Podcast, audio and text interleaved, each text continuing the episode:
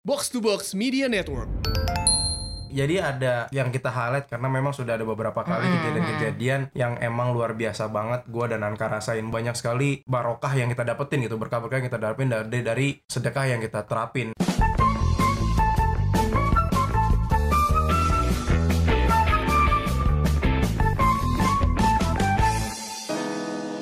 Assalamualaikum warahmatullahi wabarakatuh. Waalaikumsalam, apa kabarnya? Hari kedua puasa di bulan Ramadan. Wah luar biasa Gua dan Bibu mengucapkan mohon maaf lahir dan batin ya Iya. Kalau misalnya selama kita bikin obrolan babi bu Atau selama kita ngebales DM atau apa pun Itu bikin lu ada yang bete atau sakit hati gitu ya Tapi iya itu cara kita ngasih tahu. Betul. Soalnya lo pasti udah dikelilingi sama orang yang pasti kalau ngasih saran yang sabar ya. Mm-mm. Gue ngerti banget pasti nggak enak atau nggak Iya, kayak iya, iya, mendingan lo gitu atau nggak momen-momen yang lo ngerasa deh nih nggak ada solusi ya karena kita emang nggak Iya. boleh ngasih solusi yang tahu Iya. solusinya kan lo. Betul, karakter orang beda-beda, kondisinya beda-beda Jadi kita nggak bisa pukul rata dengan kondisi kami pada saat itu Nah, cuman ada beberapa bab Hmm. yang dari kemarin kalau misalnya DM pasti aku nyaraninnya Hmm. Ina itu, Ina itu terserah balik lagi ke lo Tapi yang penting jangan lupa untuk berbagi Oh. Slash sedekah Slash Oh, iya. perpuluhan Ingat gak? Slash berderma kayak gitu kan Kayak slashnya banyak sih Banyak, Tergantung agama agamanya masing-masing karena intinya kan emang the power of giving kemarin di episode yang kita tentang apa itu kemarin tuh Quarter life crisis Oh iya tentang quarter life crisis kan kemarin kamu sempat nyinggung menyinggung, menyinggung soal Hmm. sedekah kan. Nah aku bilang kan kalau itu bisa di episode satu sendiri tuh Hmm. dan khusus karena ini kita sudah memasuki bulan suci Ramadan,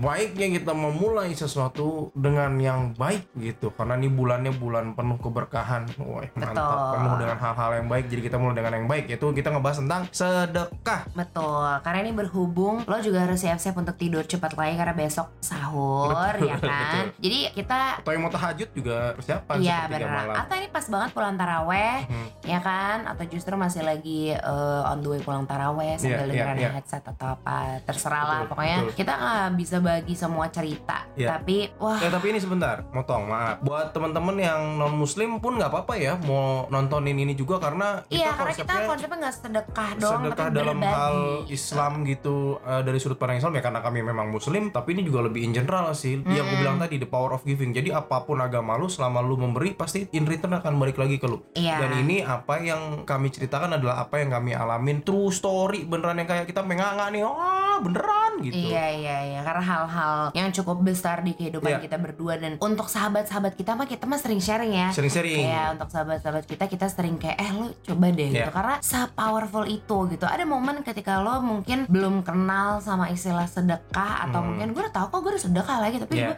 gue biasa aja. Mungkin karena lo juga berbaginya cuman biasa aja. Nah. Gitu. Karena gini ini ini muncul kayak awal aku berani sedekah banyak gitu ya. Ini banyak dalam artian beneran banyak. Misalnya misalnya nih ya kita pakai contoh sederhana. Kita cuma punya uang sepuluh ribu di dompet Hmm. sepuluh ribu lembaran sepuluh ribu sama lima ribu Mhm. terus biasa kita kan kalau misalnya ngasih kalau bisa nih cari receh deh Receh. gitu ya seribu aja atau nggak kayak sepuluh ribu sayang nggak buat gue lah sepuluh ribu Hmm. Iya. mending lima ribu aja Mhm. Justru ini sedekah atau berbagi yang mau kita, maksud gue sama Baba mau ceritain adalah sedekah yang ketika lo punya sepuluh ribu dan lima ribu lo kasihnya sepuluh ribu. kita cari angka yang paling gede Iya gitu, yang kayak gitu contohnya. Nah, Dan itu- ini ini bukan maksud untuk ria yang untuk Enggak. pamer enggak. Sekali lagi mohon mohon maaf nih kalau misalnya ada yang berpikiran itu enggak ini sama sekali. Enggak. Ini kita cuma mau sharing. Mungkin ada di antara lu yang lagi punya kerundung masalah, Mm-mm. punya problem yang nggak selesai-selesai. Mhm. Kalau dari pengalaman kami sih, kami pernah ngalamin beberapa kali masalah. Gua pernah ngalamin, Anka pernah ngalamin dan alhamdulillah ada jalan keluar ketika itu tadi salah satu media pendukungnya adalah dengan cara bersedekah ini. Iya, dan ini iya. mungkin bisa lu terapin. Silakan lanjutkan. Dulu Ibu. banget ya, dulu banget tahun 2000 berapa tuh ya pas aku masih siaran di Trax. Hmm.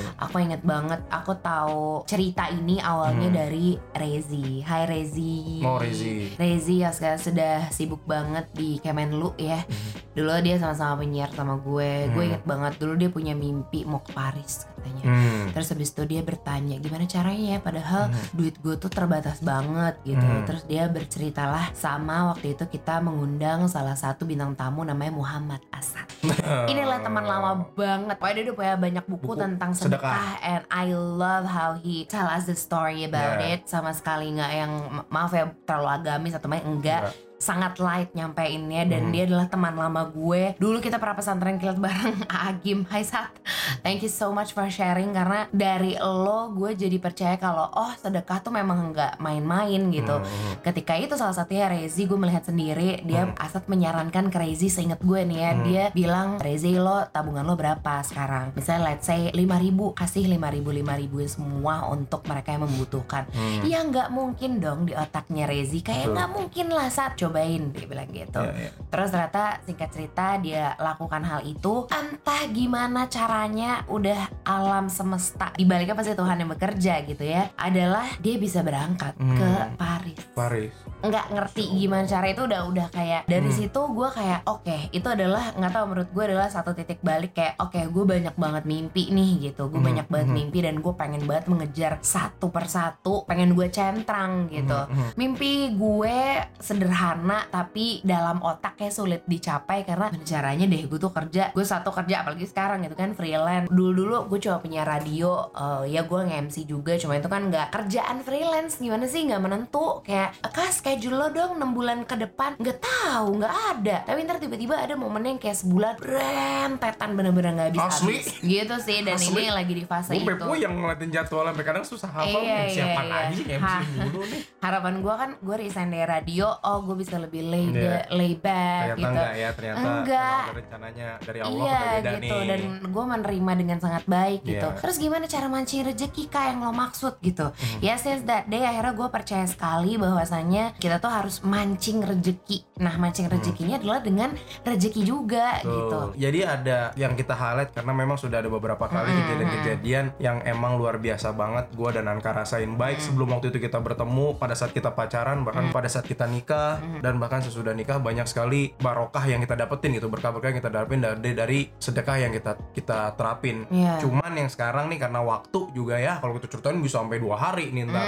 Ada tiga momentum yang emang luar biasa banget yang sampai detik ini pun kita kita berdua masih amazed masih mes kadang suka merinding kalau misalnya kita ngobrolin lagi ya. Iya, ya lagi-lagi nih inget ya lo jangan berniat wah gila baba membibur ya enggak. Iya, Tapi iya. kita percaya ini kayak bisa juga deh terjadi sama lo yang punya Iya. masing-masing mimpi yang berbeda Betul. gitu. Yang pertama itu tadi ketika Yang pertama nikah. ketika lagi persiapan sih, persiapan Mm-mm. nikah yang seperti yang lu tahu. Nih kalau yang udah menikah maupun yang sedang persiapan ya, lu tahu kan menikah di Indonesia itu angkanya tuh luar biasa besar. Mhm. Dan pada saat itu gua memberanikan diri melamar Anka. 9 bulan sebelum tanggal terjadinya pernikahan. Emang 9 bulan ya? Gua ngelamar kamu kan Iya, Maret. kan ulang tahun aku Maret. 24 Maret, terus menikahnya Desember. tanggal 27 kan. Nah, di situ di fase ketika lagi preparation, lu tahu rekening tabungan gue cuman berapa? 14 juta. Hmm, Ini jujur-jujuran. ya. berani-beraninya lo ya nggak Berani-beraninya ngomong lo. 14 Gue baru tahu nih. Demi Allah waktu itu cuma yakin ya udah gue harus nikahin, gue harus nikah. Apa pun caranya Allah pasti akan nolongin. 14 juta terus aku ngomong lah itu masih yang ya. Uang nih kayaknya kita harus bantu nih kita harus sedekah nih karena kayaknya hitung hitungannya tuh waktu itu udah hitungannya udah bukan puluhan juta lagi tuh tapi udah ratus Ratusan. juta. Jadi Meskipun kita juga budget pernikahan yang cukup tight ya. Iya, iya, iya, di- iya. Iya, let's say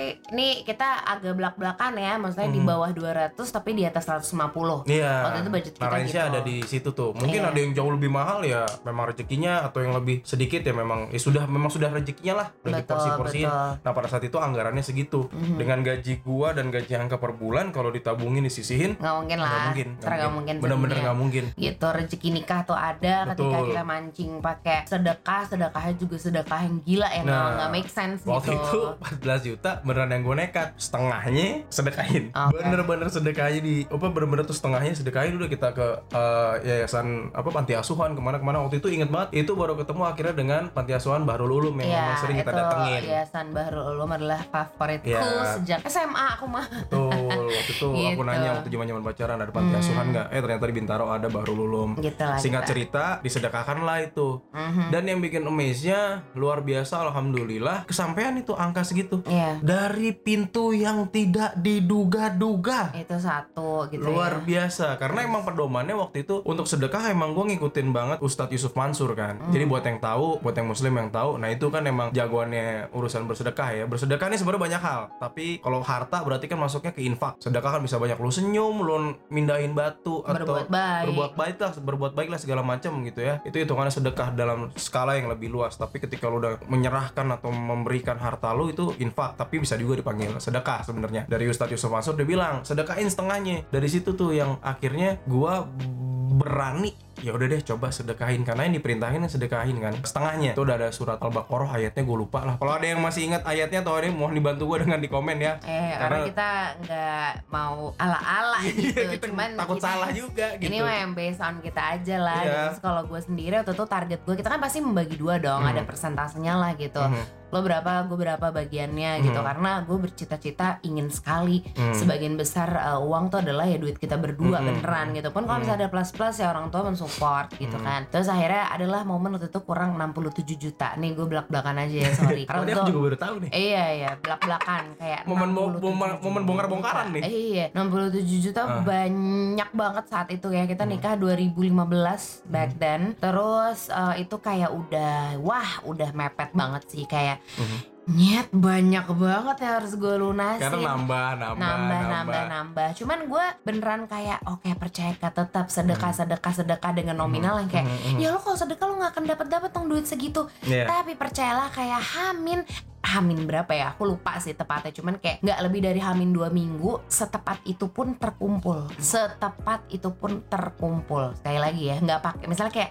misalnya ngepas eh, ya nggak 65, nggak 80, nggak 70, tapi 67,7 gitu oh ya misalnya. bisa gitu Itu kan udah nggak masuk akal dong. Hmm. Kayak apa? Udah gimana tuh caranya? Hmm. ya either invoice yang mungkin tiga bulan yang lalu tiba-tiba cair Hmm. terus ya nggak mungkin nggak nggak masuk akal terus Yeah. misalnya yang kayak bonus atau dari kantor atau apa yang Yeah. yang kayak nominalnya kok bisa maksudnya kalau misalnya jumlahnya mungkin mungkin bisa masuk akal tapi kan lagi-lagi so- hidup seorang penyiar dan juga freelancer sekaligus itu kayaknya agak ribet dah Agak tuh ya. matematika tuh Di- kayak cuman di yang maha kuasa lumayan deh tuh Iya gitu Itu satu ya rezeki nikah ya Makanya gue selalu bilang sama orang Ketika ada yang mau bilang Kak gue mau nikah Ih ya Allah Nikah, insya Allah mudah- mudah-mudahan Ada rezekinya, ada rezekinya. percaya deh Percaya. gitu Ini juga dialami sama sahabat kita Radini sama iya, Kim iya. gitu Dan banyak ya. orang sih aku yakin yang memang menikah yang tadinya penuh dengan keraguan tapi Hmm. ketika mereka sudah bismillah gitu ya, sudah punya niatan untuk menikah entah gimana ada aja rezeki misalnya ada om lu yang nggak tahu gimana tiba-tiba ngirimin duit tante lu yang bantuin atau siapa pun keluarga itu ngasih itu rezeki rezeki lu rezeki orang untuk ya, nikah rezeki, benar Dan lo Gitu. harus percaya, sih percaya Maksudnya bukan lo kemudian nggak Maksudnya itu ibadah lo yang lain gimana ya Itu Di- juga harus seimbang dijalanin lah, cuman ini gitu. kan konteksnya adalah gimana caranya ketika lu punya hajat Iya em, hajat lu itu bisa terpenuhi Hajat tuh bukan hajatan aja ya Hajat Iya, tuh hajat- keinginan, keinginan. Keinginan. Ketika lu punya keinginan yang ingin terpenuhi dan itu kayaknya agak susah, agak nggak make sense. Hmm, Ya salah satu jurus atau ilmu yang bisa dipakai ya ini tentang sedekah hmm. gitu. Nah kita itu tadi fase yang pertama ya dalam hidup hidup gua dan Anka Dahan tuh nikah Terus setelah nikah Mau apa coba? punya anak.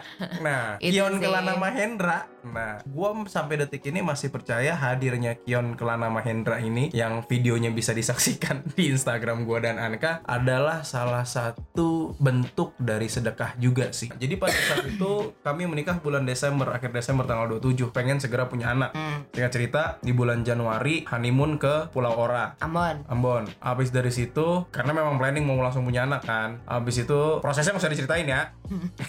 Oh, ntar lu minta prosesnya gimana kayak lu udah tahu sendiri pakai nanya. Terus fase uh, honeymoon kedua lagi ke Bali waktu itu ya kita sempat ke Bali juga habis dari Ya ada kerjaan karena juga. ada kerjaan juga kan Kang MC. Jadi oh sekalian aja deh kita honeymoon part 2 gitu ya. Kita ke Bali, planning juga ternyata gagal. Iya. Gagal dalam artian ya Anka period Biasa. gitu. Iya, iya, Jadi gitu. ya gagal nih pulang ke Jakarta sambil bingung aduh gimana ya karena pengen buru-buru punya anak karena juga pengen nyenengin orang tua juga kan orang Niatnya tua itu niatnya sih gitu Niatnya kayak kita ngobrol pada saat itu yang emang 안녕. Duh em, orang tua kayaknya udah kelihatan banget pengen punya cucu Iya, satu yang itu kita lakuin yang pertama adalah sholat taubat. Kalau Mm. aku sih gitu ya, misalnya sebagai manusia kita nggak pernah tahu dong tuh gitu salahnya ada ada apa apa apa gitu ya apa di masa lampau. Mhm. Nggak tahu mungkin di agama lain ada juga kayak gitu yang ngaku dosa Iya, kan gitu iya, ya iya, atau benar. apalah gitu ya. pokoknya caranya apa pun ya Iya. sholat sholat tobat kalau di Islam kan adalah salah satunya gitu ya Iya, iya. paling nggak lu bener-bener minta ampun minta ya taubat nasuha lah istilahnya gitu gitu sih. Iya, salah satunya dengan cara sholat. Tapi kalau agama yang lain mungkin bisa ya berdoa kepada Tuhannya gitu ya, meminta maaf segala macam. Itu satu. Yang berikutnya itu tadi, gue nanya kan kak, tabungan angpau gitu sisa berapa ya? Hmm. Terus adalah sisa,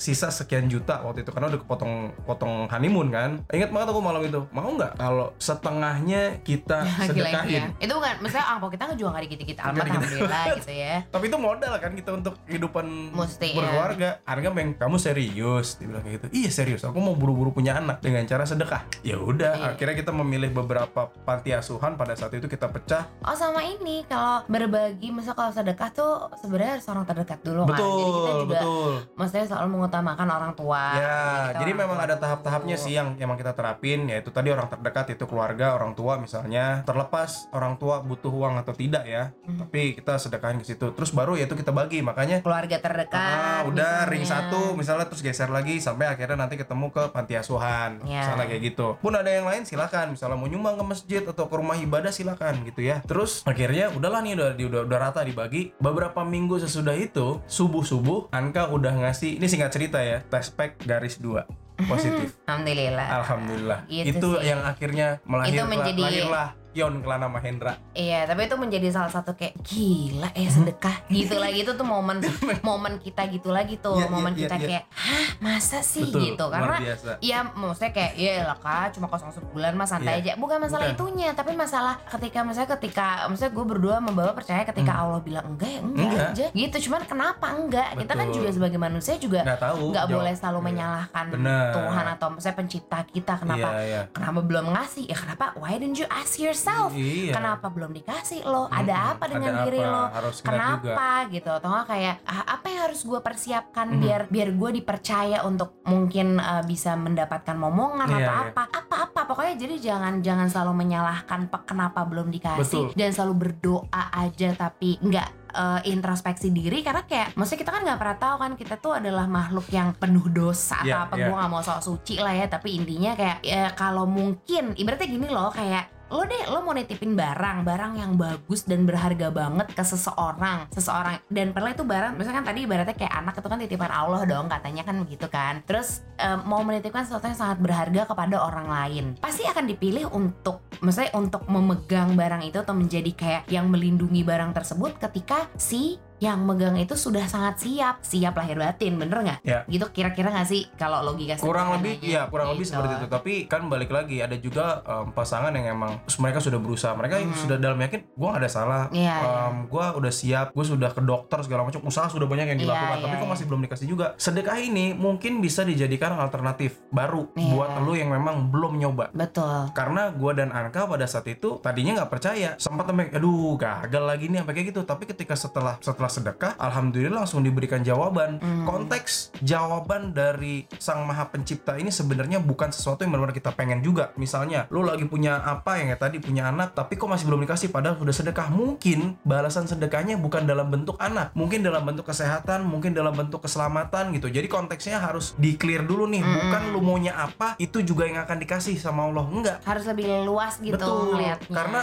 yang tahu terbaik itu buat kita itu bukan kitanya sendiri, tapi Allah Subhanahu Wa Taala, Tuhan yang Maha Esa yang tahu apa yang terbaik buat umatnya gitu. Jadi iya sih itu jangan juga harus kayak diyakini harus diyakini juga ketika Hmm. kok belum ada balasan-balasannya gue udah sudah jor-joran segala macam. Nah itu yang harus lu lihat lagi yang Anka bilang tadi introspeksi lagi. Apa nih? Mungkin ya tuh tadi masalah kesehatan. Oh gue kayaknya belakangan jarang sakit juga.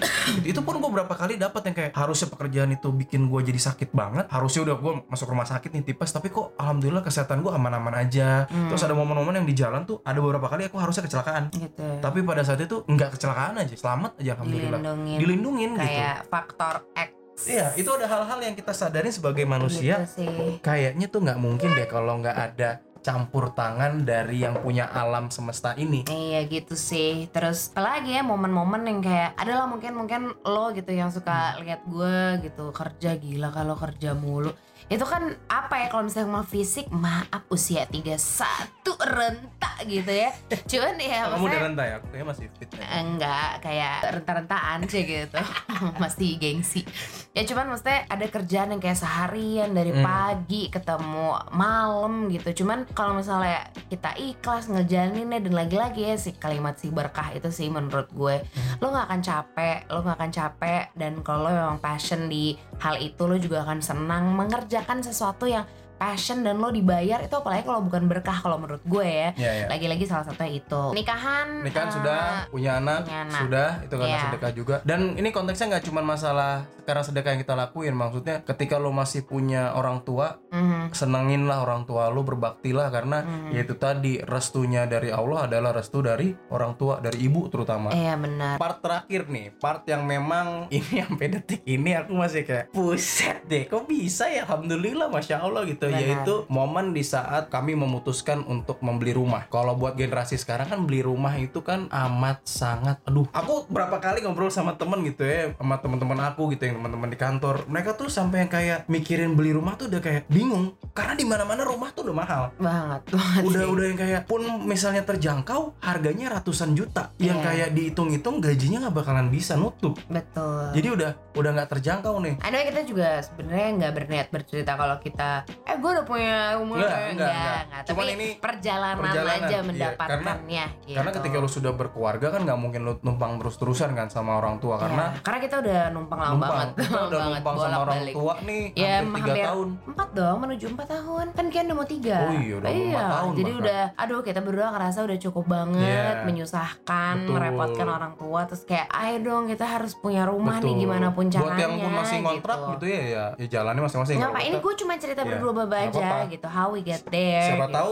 bisa diterapin buat yang teman-teman yang sudah berkeluarga tapi masih kontrak atau masih numpang Hmm. ini yang jalan yang gua ambil ataupun yang masih single persiapan mau punya rumah boleh-boleh aja kan namanya juga punya keinginan Iya iya punya mimpi dulu sih awalnya. iya Kayak orang mah gimana secara ya lu punya mimpi aja mimpi yang jelas yang gue berdua tuh sering sering banget ngayal berdua Iya, kayak seru kali ya kalau gini gini Iya, gini, iya, gini. kita Tuh sering ngayal terus, banget kita parah ngayal. Si tukang ngayal tapi alhamdulillah beberapa hayalan Betul. sudah terwujud gitu. Nah waktu itu keinginan punya rumah itu ada di awal tahun berapa ya? tahun lalu Enggak, enggak, enggak. Dua tahun yang lalu berarti. Awal tahun itu emang gue udah pengen banget punya rumah. Tapi pengeluaran ya keluarga per bulan segala macam kan emang nggak bisa dipungkirin kan. Tapi duitnya dari mana ya? Hmm. Bismillah lah. Akhirnya pada saat itu gue ngomong lagi kan kak, Bib, kita aku pengen punya rumah. Mhm, Udah mau di mana? Nggak tahu mau di mana. mhm. Terus kita sedekah lagi yuk.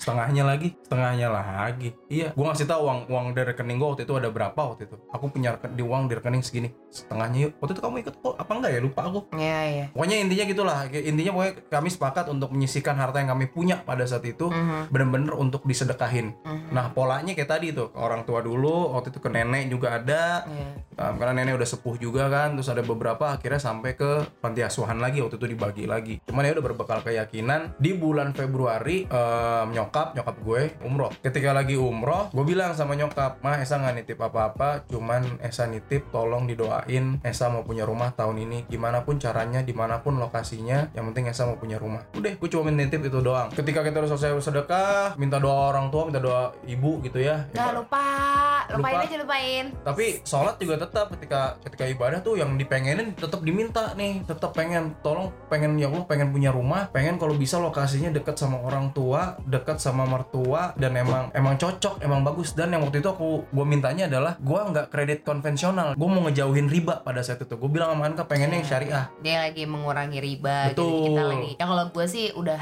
kalau bisa gue gak pakai kartu kredit yang kayak gitu-gitu loh. Iya, Terus kita langsung simpel Ya gitu-gitulah, tapi ya udah poinnya itu adalah hal yang gak masuk akal. betul kita gak punya men, gitu.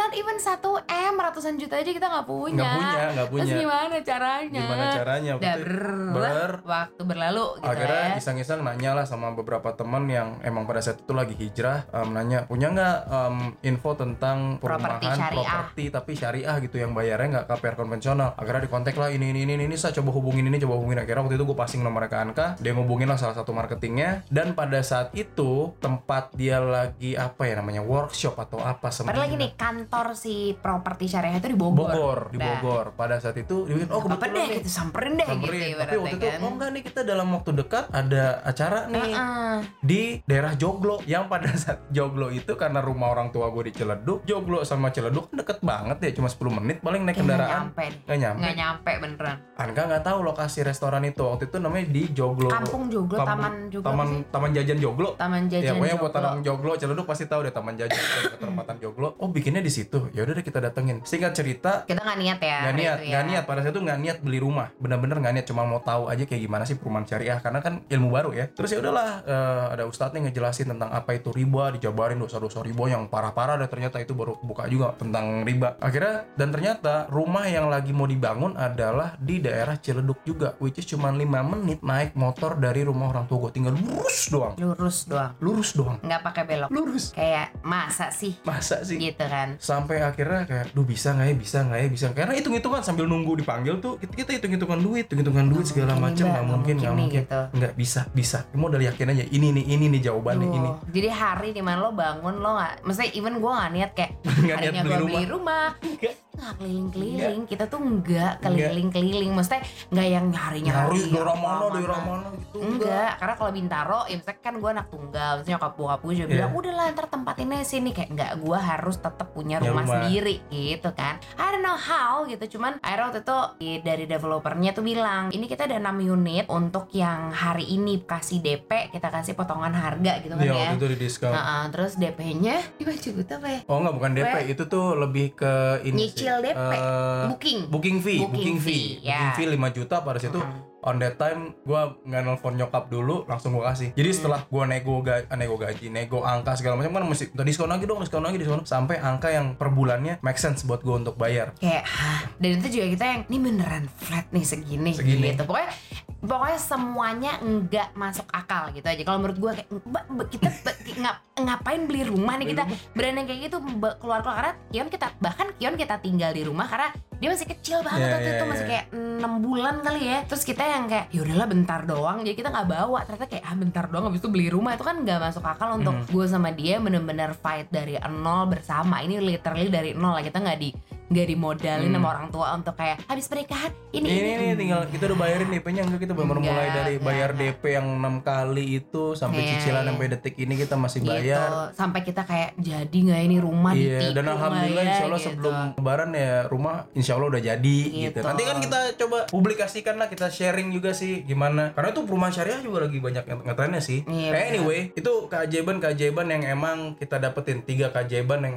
berkahnya dari sedekah kita rasain banget dan mungkin aja teman-teman mau nyoba apa yang gua dan Anka lakuin. Emang sedekah itu ada momennya lu berat Hmm. ada lo momennya susah untuk ikhlas tapi ketika lu nggak susah untuk ikhlas dan berat banget di situ keimanan lu menurut gua diuji iya sih itu yang seberapa sesimpel percaya tuh sesimpel kayak eh, ya itu punya uang sepuluh ribu sama Iya. dua ribu yang lokasi dua ribu coba Betul. beraniin kasih yang sepuluh ribu deh gimana pun caranya iya kalau orang bilang kan katanya biar sedikit asal ikhlas lah kalau Iya. ikhlas mah nggak bakalan sedikit Iya gitu. sih karena iya pokoknya intinya kayak setiap kita mau ngasih tuh kita selalu mikir yang penting kita kondisinya sehat yang penting kita kondisinya masih cukup mereka tuh pasti kita akan bagi tuh kondisinya tuh jauh lebih buruk dari kita Iya. jauh lebih nggak layak atau apalah gitu. Jadi Mhm. bersyukur dengan hal-hal yang kecil itu bikin lo tuh jauh lebih berani untuk ngasih lebih besar. Karena lo juga ber- mimpi lo besar kan? Mimpi lo besar kan? Mhm. nggak mungkin kayak mimpi aku bisa gosok Hmm. gigi pakai siwak. Nggak gitu kan mimpi lo. Jadi mimpi make a big dream